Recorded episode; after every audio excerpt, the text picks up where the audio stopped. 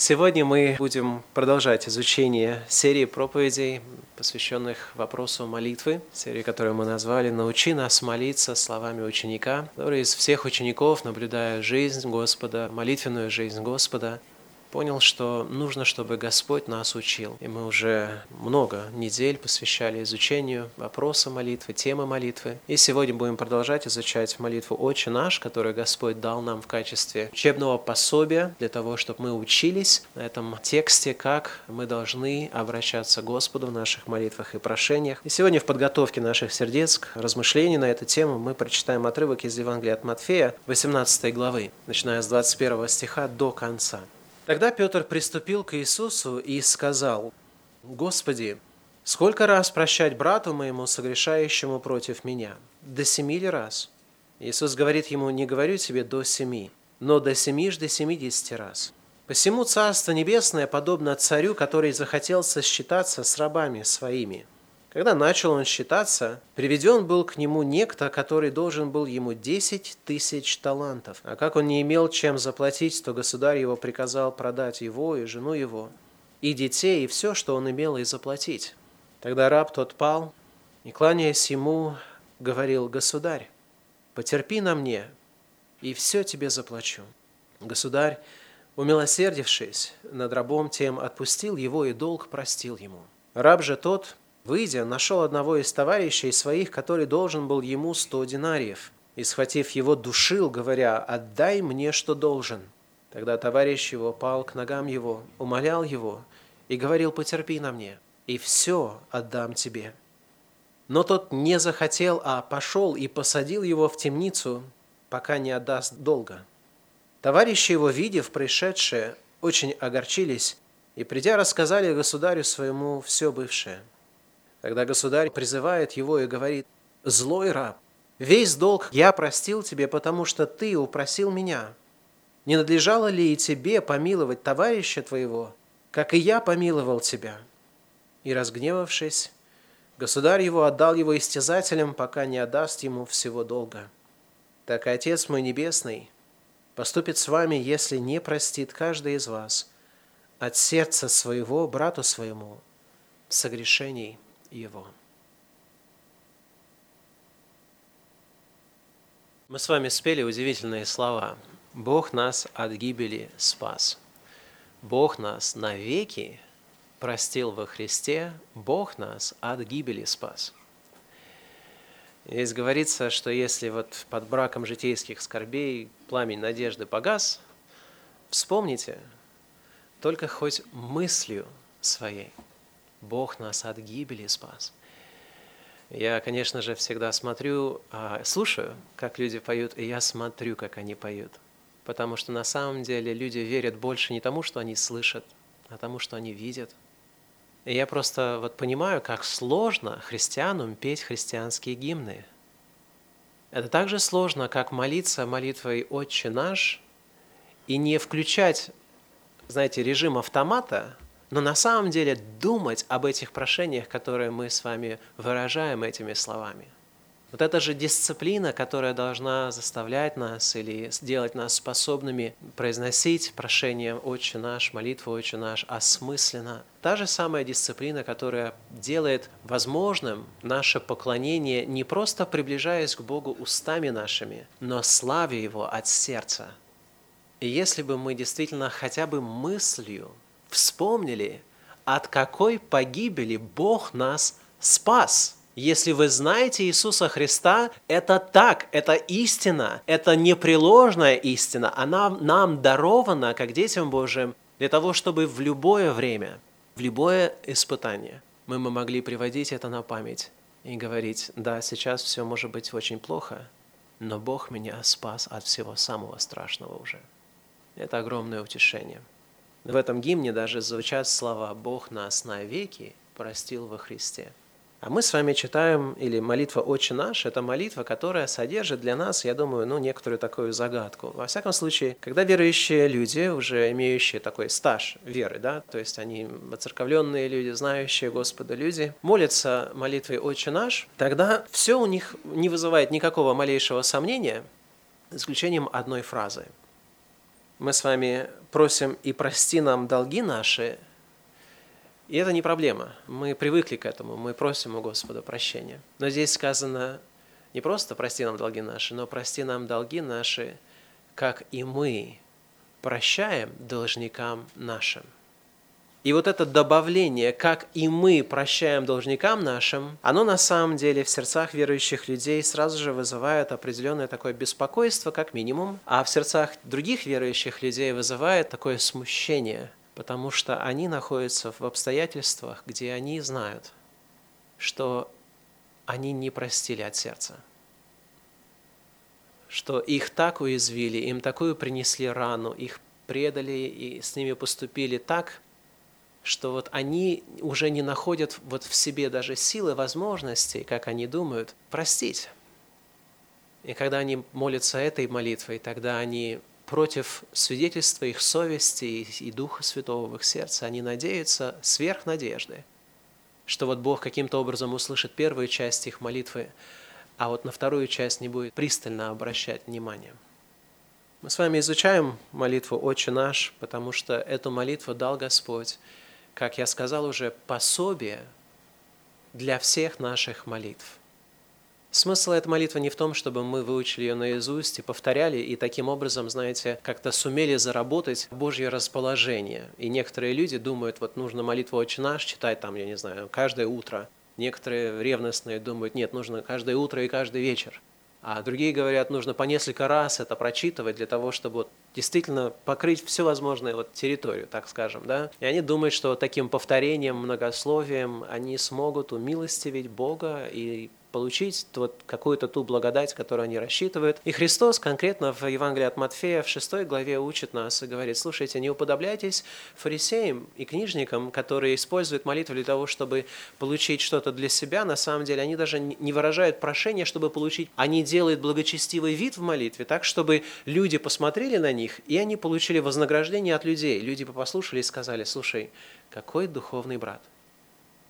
Ты послушай, как он молится. Ты послушай, какая глубина. И есть люди, которые на самом деле увлекаются такой хвалой людей, и ради хвалы людей они лишают себя награды Божией, потому что Бог смотрит на такие молитвы и говорит, ну ты, вот то, что ты хотел, ты уже получил, от меня тебе ничего не нужно, поэтому наш разговор на этом закончен. Да? И Христос также говорит, не уподобляйтесь язычникам, которые думают, что в многословии своем будут услышаны. И Господь дает нам текст молитвы, который очень краток, но он очень емкий. И он дает этот текст молитвы, и удивителен этот текст тем, что когда ученики, потом уже после Нагорной проповеди, в другое время они подходят к Иисусу Христу, за которым они наблюдали практически день и ночь могли наблюдать за ним. Они видели, как он уходит рано на молитву, как он молится, порой иногда даже на протяжении ночи и так далее. В конце концов они приходят к нему и говорят, слушай, учитель, научи нас молиться. И вместо того, чтобы Господь Иисус Христос дал им такой, знаете, очень развернутый такой вот инструктаж о том, как нужно молиться, Он берет отрывок из Нагорной проповеди и повторяет им почти слово в слово. Эта молитва, она действительно является пособием для молитвы, для того, чтобы люди научились правильно, богоугодным образом выражать свои желания пред Господом – и мы уже много времени посвятили изучению молитвы «Отче наш» в том числе. И сегодня мы приходим ко второй части вот этого прошения «Прости нам долги наши, как и мы прощаем должникам нашим». Мы будем изучать вторую часть, потому что первую часть мы уже э, изучали в прошлое воскресенье. Если у вас есть желание, вы сможете послушать ее, если просто посмотрите наш веб-сайт или подкаст. Если подписаны, то вы увидите ее, как только она будет правильно обработана. В прошлый раз мы с вами обнаружили, что вот в этом прошении сказано «прости нам долги наши» отражается самая глубокая потребность человеческой души. Предыдущее прошение «Хлеб наш насущный, дай нам» говорит о том, что вот Бог действительно для человека имеет очень большую важность, сохранность нашей жизни и все необходимое для нашей жизни. И Бог знает это, и очевидно в том смысле, что Он ставит это на первое место в порядке вот этих вот трех прошений, которые имеют отношение к нашим нуждам – он не возражает, чтобы мы ставили вот эту нужду на первое место. Но как только вопрос нашей жизни, если можно так сказать, он уже решен, если Господь дает нам жизнь, тогда следующий вопрос по своей важности – это вопрос нашего духовного состояния, и не просто духовного состояния, а вопрос прощения наших грехов. Это возвышает вот этот вопрос на такое очень важное, приоритетное место, потому что мы с вами люди грешные. Все люди грешные, да, нет человека, который бы делал бы добро и не согрешал бы. Слово Божие конкретно отрицает существование таких людей. Среди людей, которые не исповедуют веру в Бога, это все люди – и которые, если брать всех людей, которые сейчас исповедуют уже веру в Бога, мы знаем, что все мы много согрешаем. Этот текст имеет отношение не к неверующим людям в первую очередь, имеет отношение к верующим людям, верующих людей. И Иисус Христос говорит, вот то, что вам, о чем нужно вам молиться, вам нужно молиться о том, чтобы Бог простил вам грехи и долги ваши. Потому что это очевидно очень важная нужда нашего сердца, потребность. Это потребность нашей души, самая глубокая потребность нашей души. Здесь сказано, что мы должны прощать, то есть Бог прощает нам, как и мы прощаем. Да? То есть вот фраза «прости нам долги наши, как и мы прощаем должникам нашим» в Евангелии от Луки Текст читается немножко по-другому. Он говорит, прости нам грехи наши, ибо и мы прощаем всякому должнику нашему. И в конце текста этой молитвы Иисус Христос из всех вот шести прошений, которые там упоминаются, разъясняет нам или обращает наше внимание только на одно. Он говорит, «Если вы будете прощать людям согрешения их, то простит и вам Отец ваш Небесный. А если не будете прощать людям согрешения их, то и Отец ваш не простит вам согрешений ваших. И вот это разъяснение, если фраза в тексте молитвы вкладывает какое-то смущение в сердца некоторых верующих людей, то вот это объяснение, оно вообще повергает, я бы сказал, сомнению даже вот любую систему богословия.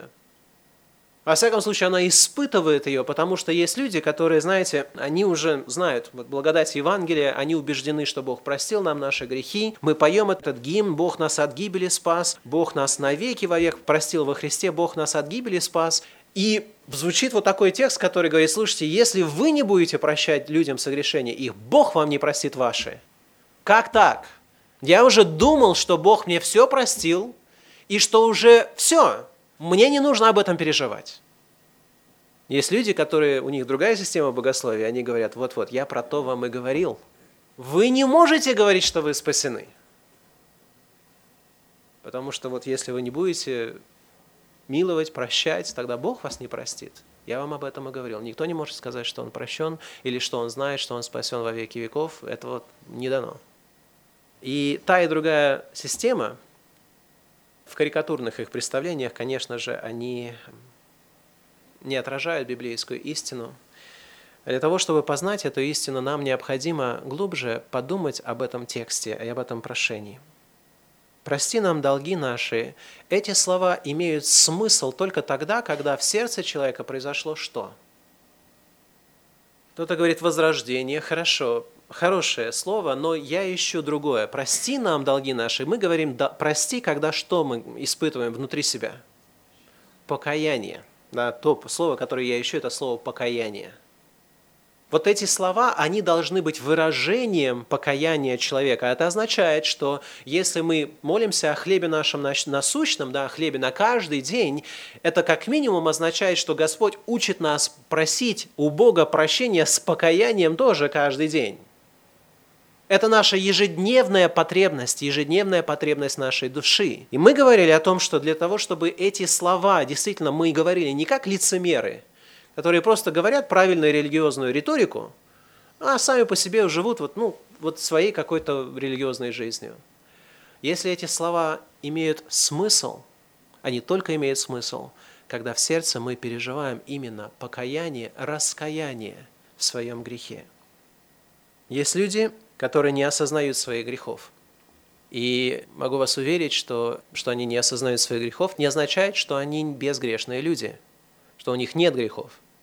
Это означает, что они не осознают грехов, которые у них есть. Потому что текст нашего прошения, в данном случае он говорит, прости нам, слово используется долги наши. В Евангелии от Луки сказано «прости нам грехи наши», и мы с вами понимаем под грехами наше активное нарушение воли Божией. Бог говорит «не убей», мы убиваем. Бог говорит «не кради», мы украдем. Бог говорит «не лжесвидетельствуй», мы обманываем и так далее и тому подобное. И мы знаем, когда мы согрешили, и мы думаем о грехе строго вот в этом русле, когда мы нарушаем какую-то прямую заповедь Божию, ясно данную нам заповедь. Вы знаете, верующие люди которые вот какое-то время живут в религиозном мире, они в принципе оценивают грех именно по этой мерке. Вот нам сказано там, нельзя курить, да, нельзя там напиваться или еще что-то такое. Вот я не курил, я не согрешил. Я не напился, я не согрешил. Я ни того не сделал, поэтому я не согрешил. И вот такая вот упрощенная схема нашей оценки, нашего состояния перед Богом, это как раз та оценка, которая очень опасна для верующих людей, потому что Слово Божие говорит не просто о грехах наших, оно говорит, прости нам долги наши.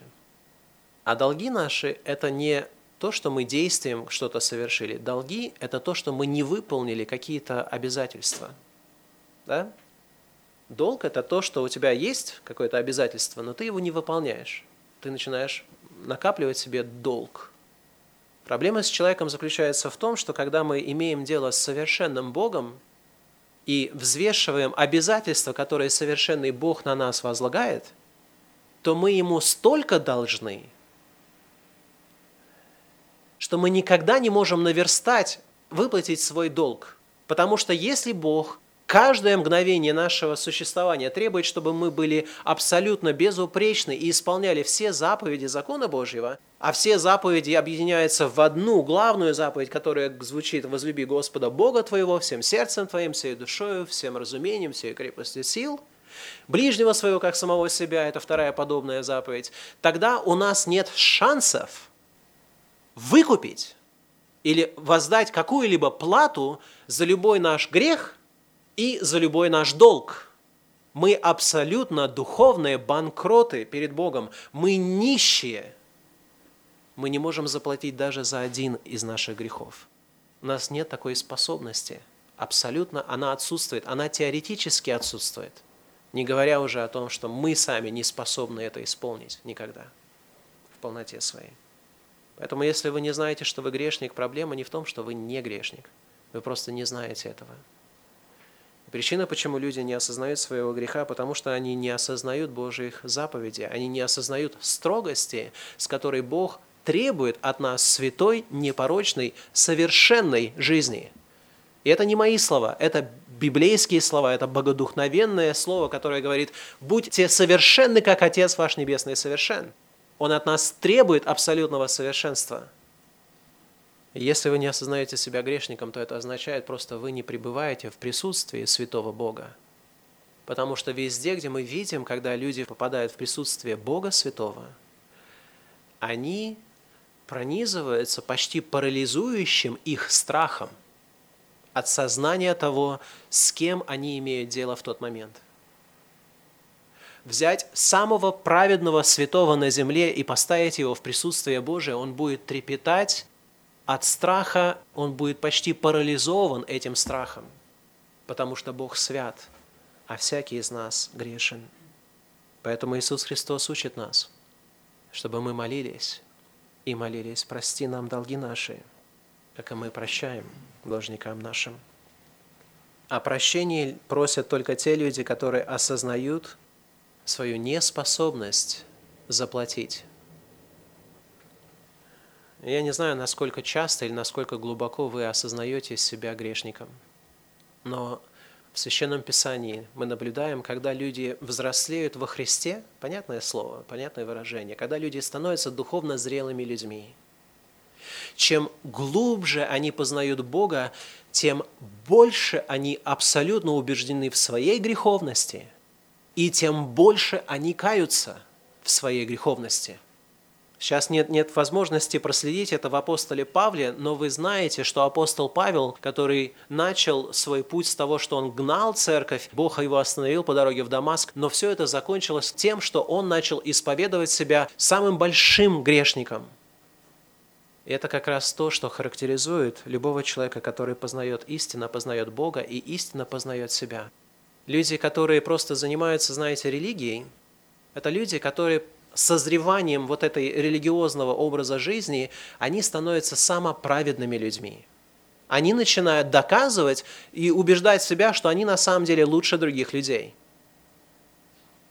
Это неизбежный фактор того, что люди начинают думать, что Бог по делам их воздает, вместо того, что Он, он им не воздает постоянно по их делам, а по милости Своей удерживает свой гнев и свое наказание во Христе Иисусе. Для того, чтобы говорить слова «прости нам долги наши», как и мы прощаем должникам нашим, чтобы понять вторую часть этой молитвы, нам необходимо понять, что подразумевается в этих словах. А мы сказали, что речь идет о покаянии. Слова «прости» не имеют никакого смысла. Бог не обманывается тем, что человек приходит и говорит какие-то правильные религиозные речи. Он смотрит на сердце человека, и когда мы говорим слово «прости нам долги наши», в нашем сердце должно быть покаяние со всеми правильными признаками этого покаяния. Я предлагаю вам шесть признаков покаяния, которые, если у вас есть возможность, я рекомендовал бы вам записать их потому что они помогут вам исследовать свое сердце или же помогать, может быть, другому человеку узнать, действительно раскаялся ли он или же он обманывает самого себя. Потому что вопрос покаяния, если глубочайшая нужда нашего сердца – это есть покаяние, уверяю вас, наши искаженные и лукавые сердца предпримут все для того, чтобы как-то отвертеться от необходимости совершить покаяние так, как Бог это хочет – если вы знаете свое сердце, вы знаете, что как только свет Божьего Слова начинает проникать в ваше сердце и говорить о покаянии, у вас все активизируется и все направляется. Кто из нас сердцем редко, когда испытывает нужду, принять полностью и от всего сердца раскаяться? Принять полностью Божие, Божие наставление. Давайте будем исследовать свои сердца и смотреть на эти признаки. Покаяние, конечно же, признает грех. Это базовая вещь, без которого говорить о покаянии просто а, невозможно. Человек, который не признает, что он грешник, он может теоризировать о покаянии, но пережить покаяние он пока не, не способен. Люди, которые каются, в их сердце наблюдаются следующие процессы или следующие признаки. Один из этих признаков – это сожаление или же печаль о грехе. Но не всякого рода печаль является печалью о грехе. Нераскаянное сердце, оно сожалеет или боится последствий греха.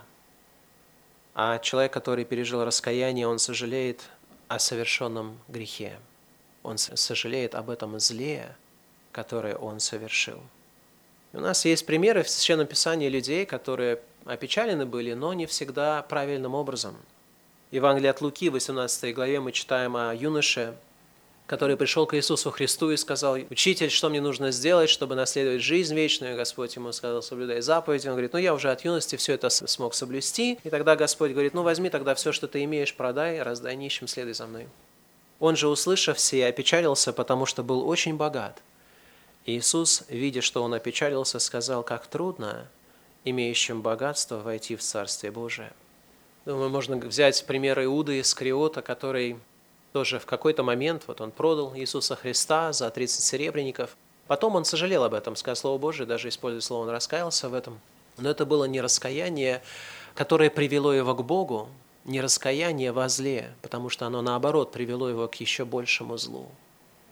А послании к Коринфянам у нас есть пример, когда апостол Павел написал Каримской церкви такое очень строгое, взыскательное письмо, вразумлял их, обличал их во грехе. Он пишет, «Если я опечалил вас посланием, не жалею, хотя и пожалел было, ибо вижу, что послание то опечалило вас, впрочем, на время. Теперь я радуюсь, не потому что вы опечалились, но потому что вы опечалились к покаянию, ибо опечалились ради Бога, так что нисколько не понесли от нас вреда».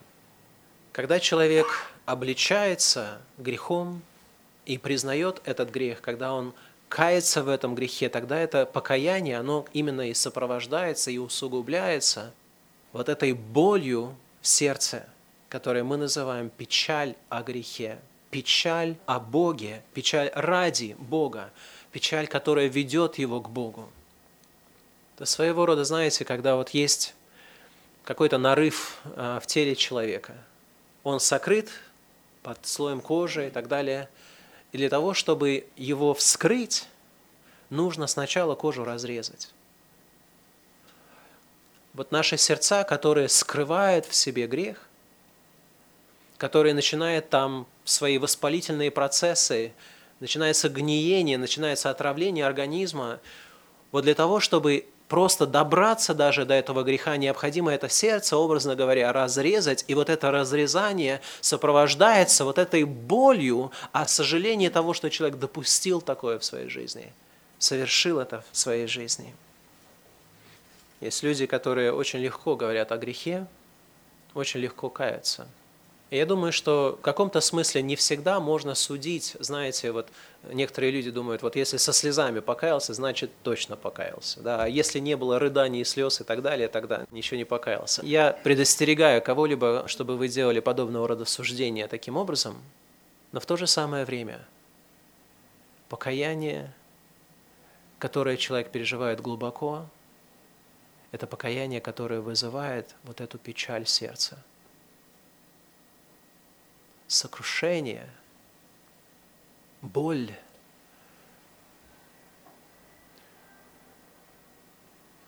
И эта боль, она выражается, опять же, в людях по-разному. Некоторые люди плачут,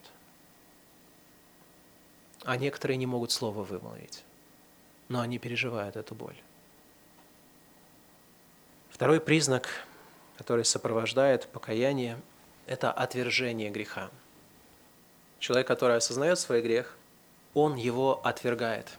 Нераскаянное сердце любит свой грех и стремится к греху.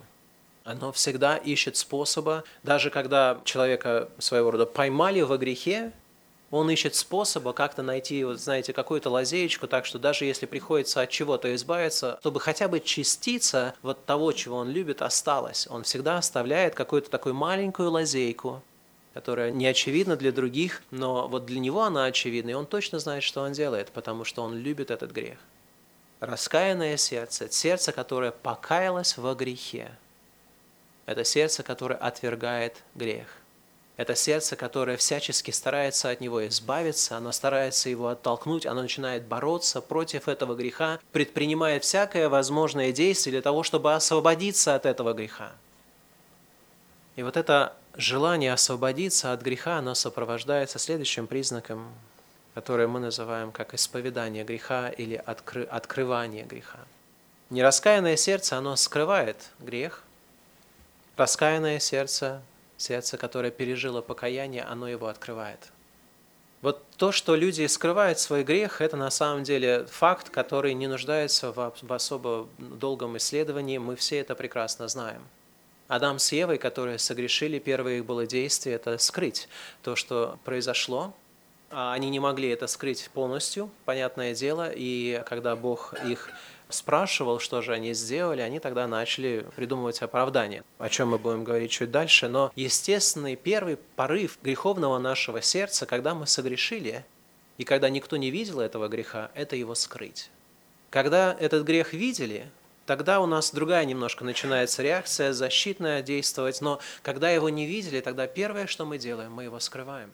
Мы знаем, что мы согрешили, мы, может быть, совершили что-то постыдное, мы не хотим высвечивать эти вещи, мы скрываем эти вещи. Но Слово Божие говорит, что сердце, которое освобождается от власти греха, это сердце, которое начинает его именно открывать. Он исповедует этот грех – это на протяжении всей истории человечества исповедание или исповедание греха. Это то, что сопровождалось обязательно или было признаком покаяния. Сказано, если он виновен в книге Левита 5 главе, человек, если он виновен в чем-нибудь из сих нарушений закона и исповедуется, в чем он согрешил, тот человек получает прощение. Если он исповедуется, что он согрешил. В 31 псалме Давид пишет, «Блажен, кому отпущено беззаконие, и чьи грехи покрыты. Блажен человек, которому Господь не вменит греха и в чьем духе нет лукавства. Когда я молчал, то есть когда я скрывал грех внутри себя, когда я молчал, обветшали кости мои от вседневного стенания моего. Ибо день и ночь тяготела надо мною рука Твоя, свежесть моя исчезла, как в летнюю засуху. Но я открыл Тебе грех мой, и не скрыл беззакония моего, и сказал, исповедую Господу преступления мои, и Ты снял с меня вину греха моего.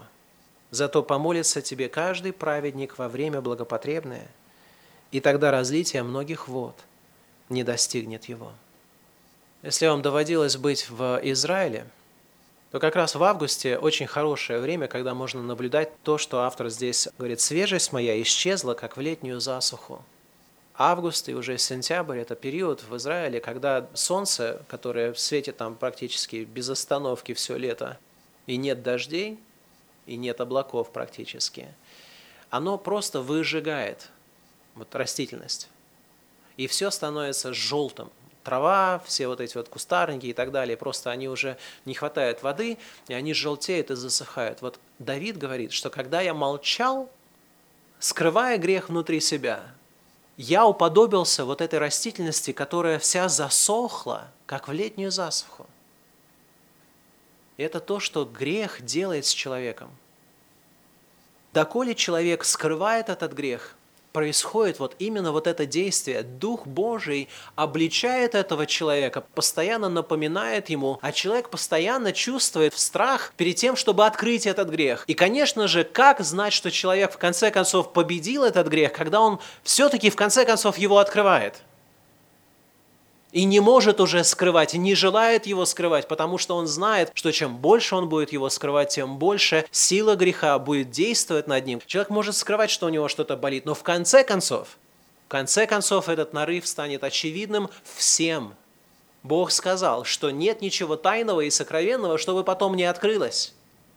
Для грешника, я думаю, вот эти слова звучат как одна из самых страшных реальностей – Потому что грешники, все мы, мы стараемся скрывать наши грехи.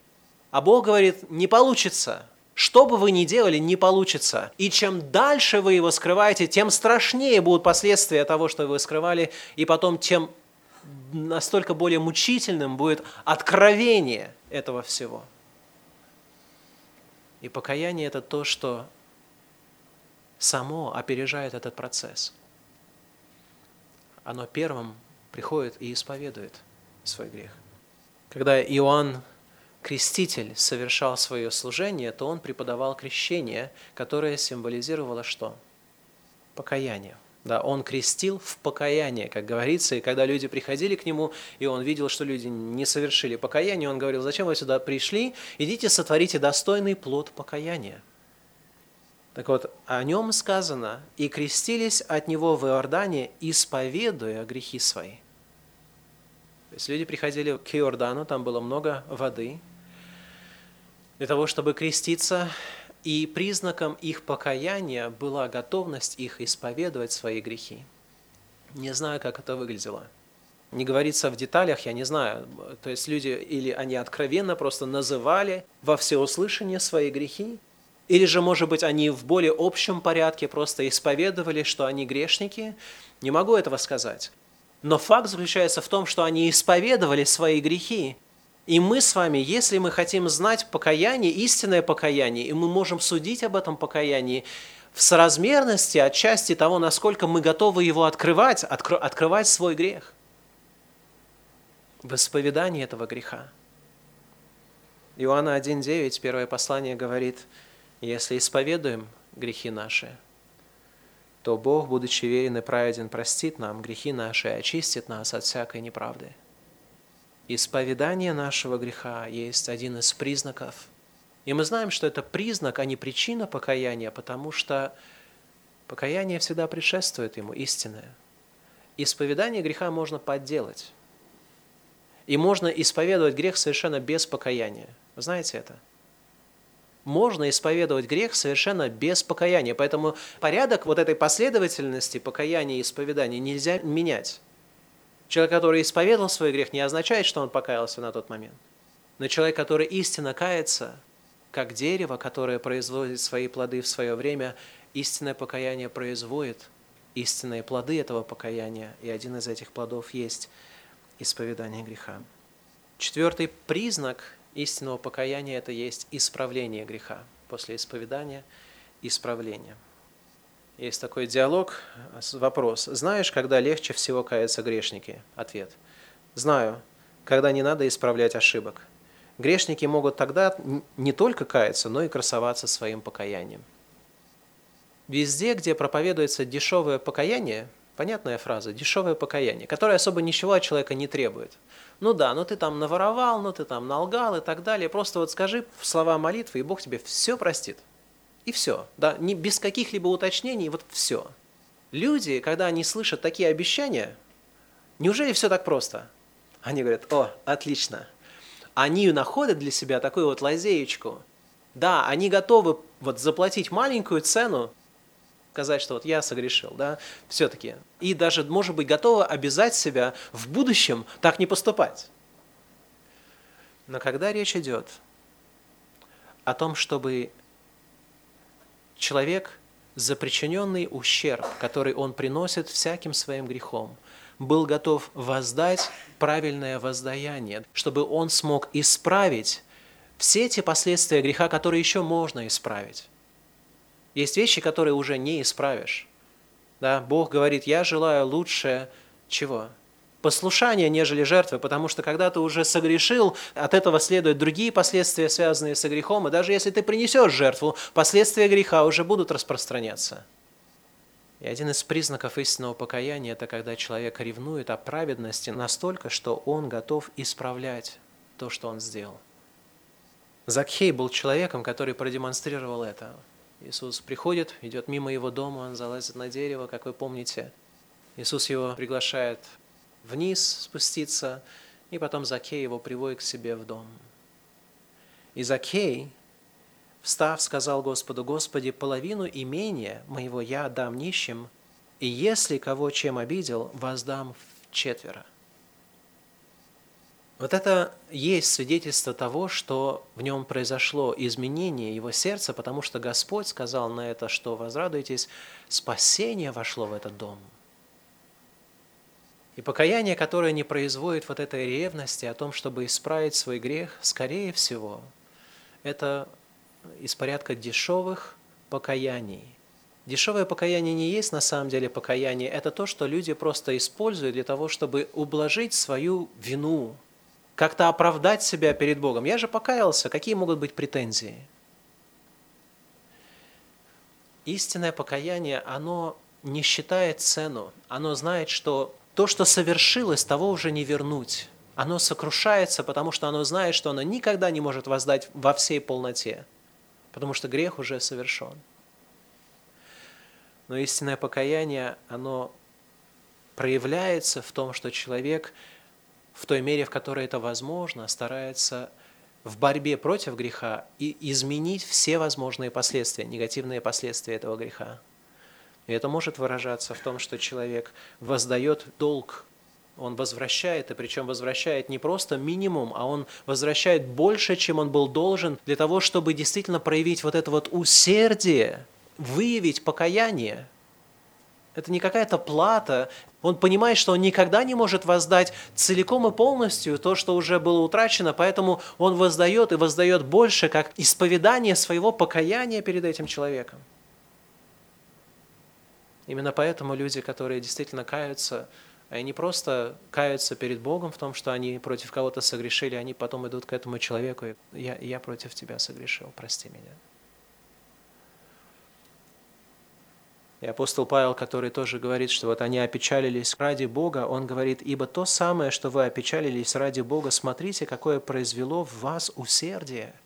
Какие извинения, какое негодование на виновного, какой страх, какое желание, какую ревность, какое взыскание. По всему вы показали себя чистыми в этом деле. То есть люди, которые действительно каются в своем сердце – это люди, которые потом стремятся делать добрые дела не как плата, но как свидетельство своего раскаяния. Кто-то сказал, раскаяние – это дрова в костер праведных дел. И я первый раз прочитал вот эту фразу «раскаяние – это дрова в костер праведных дел». И сначала, знаете, я так подумал, не-не-не, что-то здесь не то. Потому что есть же люди, которые, знаете, ну просто движимы чувством вины, начинают вот всячески просто ублажать свои чувства вины тем, что они начинают делать добро. Преступники начинают строить храмы, я не знаю, там, или еще что-то такое. Знаете, человек, который много нагрешил, потом старается как-то искуплять свою вину, а тем, что вот он какие-то старается делать добрые дела. Но здесь не сказано, грех является дровами в костер добрых дел. Здесь сказано, раскаяние есть дрова в костер добрых дел. Это означает, что человек, который действительно раскаялся во зле, он сделал раньше зло, согрешив. Как ему сейчас, раскаявшись, не делать добро? Раскаяние – это есть дрова в костер добрых дел. Я уверяю вас, действительно это так. Если мы с вами медлительны для того, чтобы делать добрые дела – мы медлительны лишь по одной простой причине, что мы с вами понятия не имеем, сколько нам прощено. Если бы мы знали это глубже, мы бы творили больше добрых дел. Мы бы ревновали об этом, мы бы негодовали на виновного. Мы бы стремились всячески исправить все то, что мы натворили в своей греховной жизни, и сейчас в праведности стараться жить для славы Божией. Пятый признак истинного покаяния – это принятие последствий за грех или же смирение нашего сердца. Когда Моисей вводил народ израильский в землю обетованную, помните, 12 соглядатаев приходят, и они говорят, что там на самом деле, ну, двое из них говорили, что мы давайте пойдем, мы сможем их все завладеть этим всем, Господь с нами. Другие же говорили 10, нет, нет, нет, потому что там вот эти исполины, если вы туда пойдете, там все, вы там умрете. Весь народ тогда раскаялся в том, что они пришли к этой земле обетованной и решили пойти обратно в Египет. И они прогневили Бог таким образом, и Бог сказал, что все, вот это поколение, которое сюда пришло и которое отказалось войти в землю обетованную, никто из них в эту землю обетованную не войдет. Они все погибнут в пустыне. В Египет они не вернутся, они все погибнут в пустыне. Как только народ услышал вот это суждение Бога, что они сделали? Они сказали, а, ошибочка, мы пойдем, мы пойдем. И они взяли там оружие и пошли на маленький город, и там небольшая группа людей побила их трехтысячное войско, и они потом со слезами и покаянием, значит, вот приходят и говорят, как же так, мы же пошли и исполнили, что ты хотел. Когда Бог уже им говорил, все, вы туда не, не ходите, потому что я не буду с вами. Это было свидетельство людей жестоковыйных, как их Слово Божие называет, потому что они не могли принять последствия своего греха. Они постоянно, постоянно отказывались жить с этими последствиями. У нас есть другой пример в жизни Давида, который согрешил с Ферсавией, и когда Нафан, пророк, пришел и обличил его в этом, он сказал, я согрешил, и Господь а, этот текст говорит, Давид сказал Нафану, согрешил я перед Господом, и сказал Нафин, Нафан Давиду, и Господь снял с тебя грех твой, ты не умрешь. Но как ты этим делом подал повод врагам Господа хулить его, то умрет родившийся у тебя сын. И как только Давид услышал это, он начал поститься, молиться, ничего не ел, лежал пред Господом и просил у него милости для своего сына, невинного сына – в этом грехе. И Господь лишил его жизни. И Давид после этого встал, приказал, чтобы ему принесли пищу, потому что он смирился перед суждением Бога. Другие люди не могли это понять. Давид же прекрасно знал, что он сделал, и прекрасно знал, что Бог был прав. И это и есть признак его истинного покаяния, что он принял последствия своего греха. Еще один признак нашего покаяния истинный признак. Это как раз то, о чем мы с вами говорим. Это готовность прощать других людей. А если не будете прощать людям согрешения их, то и Отец ваш не простит вам согрешений ваших. Марк 11:25 говорит, «И когда стоите на молитве, прощайте, если что имеете на кого, дабы и Отец ваш Небесный простил вам согрешения ваши». Евангелие от Луки 6.37. «Не осуждайте и не будете осуждены, прощайте и прощены будете». В Евангелии от Луки в 17 главе в 4 стихе мы читаем «Если семь раз в день согрешит против тебя брат, и семь раз в день обратится и скажет, каюсь, прости ему».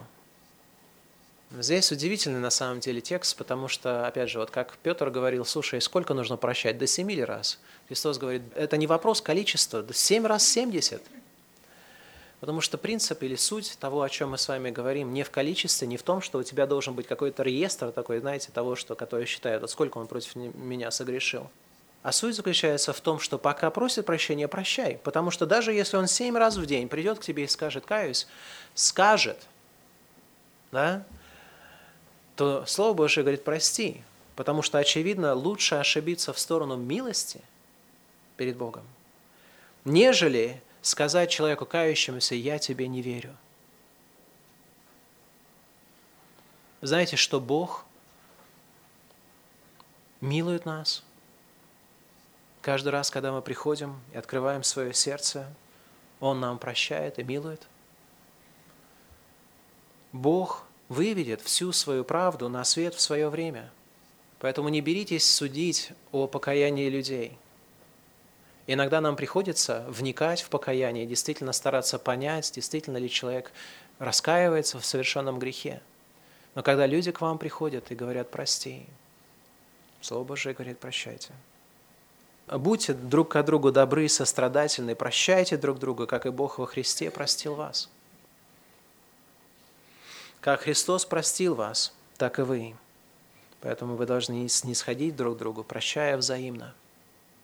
Человек, которому Бог простил 10 тысяч талантов, как может он удерживаться или удерживать свое сердце от того, чтобы простить своему ближнему 100 динариев? Мы с вами, когда мы получили милость, мы стали с вами должниками этой милости. По справедливости, правильно перед Богом, если Бог простил вам ваши грехи, чтобы вы прощали любому согрешающему против вас. И если вы, знаете, смотрите на это и говорите, ну как же так, а вот вы не знаете, что этот человек сделал, и начинается всякого рода объяснение, почему он считает, что вот в этом случае прощать не нужно, даже когда человек просит прощения. Господь Иисус Христос на кресте молился, прости им, ибо не знают, что делают. Они даже не просили у Него – он просто своим ходатайством, своей любовью покрывал вот эту слепоту их греховную для того, чтобы давать им милость от Отца, давать им возможность покаяния. Так и мы с вами люди, которых Бог прощает. А если вы знаете, что вы являетесь должником этой милости, тогда прощайте. И прощение от сердца – это есть признак покаяния сердечного – Люди, которые отказываются прощать от сердца, они демонстрируют ожесточение своего сердца, которое свидетельствует о том, что грех еще господствует в их сердце. Это значит, что они не пережили истинного покаяния. Слова Божии, они неоспоримы. И Бог как раз говорит нам, чтобы мы с вами молились, и научает нас, чтобы мы от сердца прощали ближнему своему – вы просите у Бога, прости нам долги наши. Вы задумывались о том, что вам люди должны? Вот мы говорим о том, что долг – это неисполненное обязательство. В чем люди не исполняют обязательства против вас? Вот если вы в браке, тогда вы в момент вашего бракосочетания обещали что-то друг другу. И обычно это обещание, которое основывается на тексте библейском, да, мужья, любите жен, как Господь, да, жертвенно, самоотверженно, а жены должны почитать мужей своих. Вы знаете, почему в, семье, в семьях очень много конфликтов происходит? Потому что муж или жена, они начинают должать друг другу, да, должниками становятся. И, и либо муж начинает потом, вот ты выплати мне свой долг, и тогда я выплачу тебе свой. И начинается вот эта вот перепалочка, да, где каждый требует, чтобы первым, первым, первым э, делом кто-то другой принес вот выплату, а потом уже я буду выплачивать свои долги. Забываешь, на самом деле никто из нас не может выполнить свой долг вообще, потому что если мы начинаем должать, уже единственный способ покрыть этот долг – это говорить «прости». Это простить о милости, чтобы Господь явил милость, чтобы этот человек вам явил милость, что вы вчера не полюбили его, не любили его, как вы обещали, или вы не почтили его, как вы обещали. Это происходит между родителями и детьми, когда дети, они обязаны послушание являть родителям, почитать своих родителей, но не проходит очень долго времени перед тем, как дети начинают должать. Они становятся должниками перед своими родителями в этом.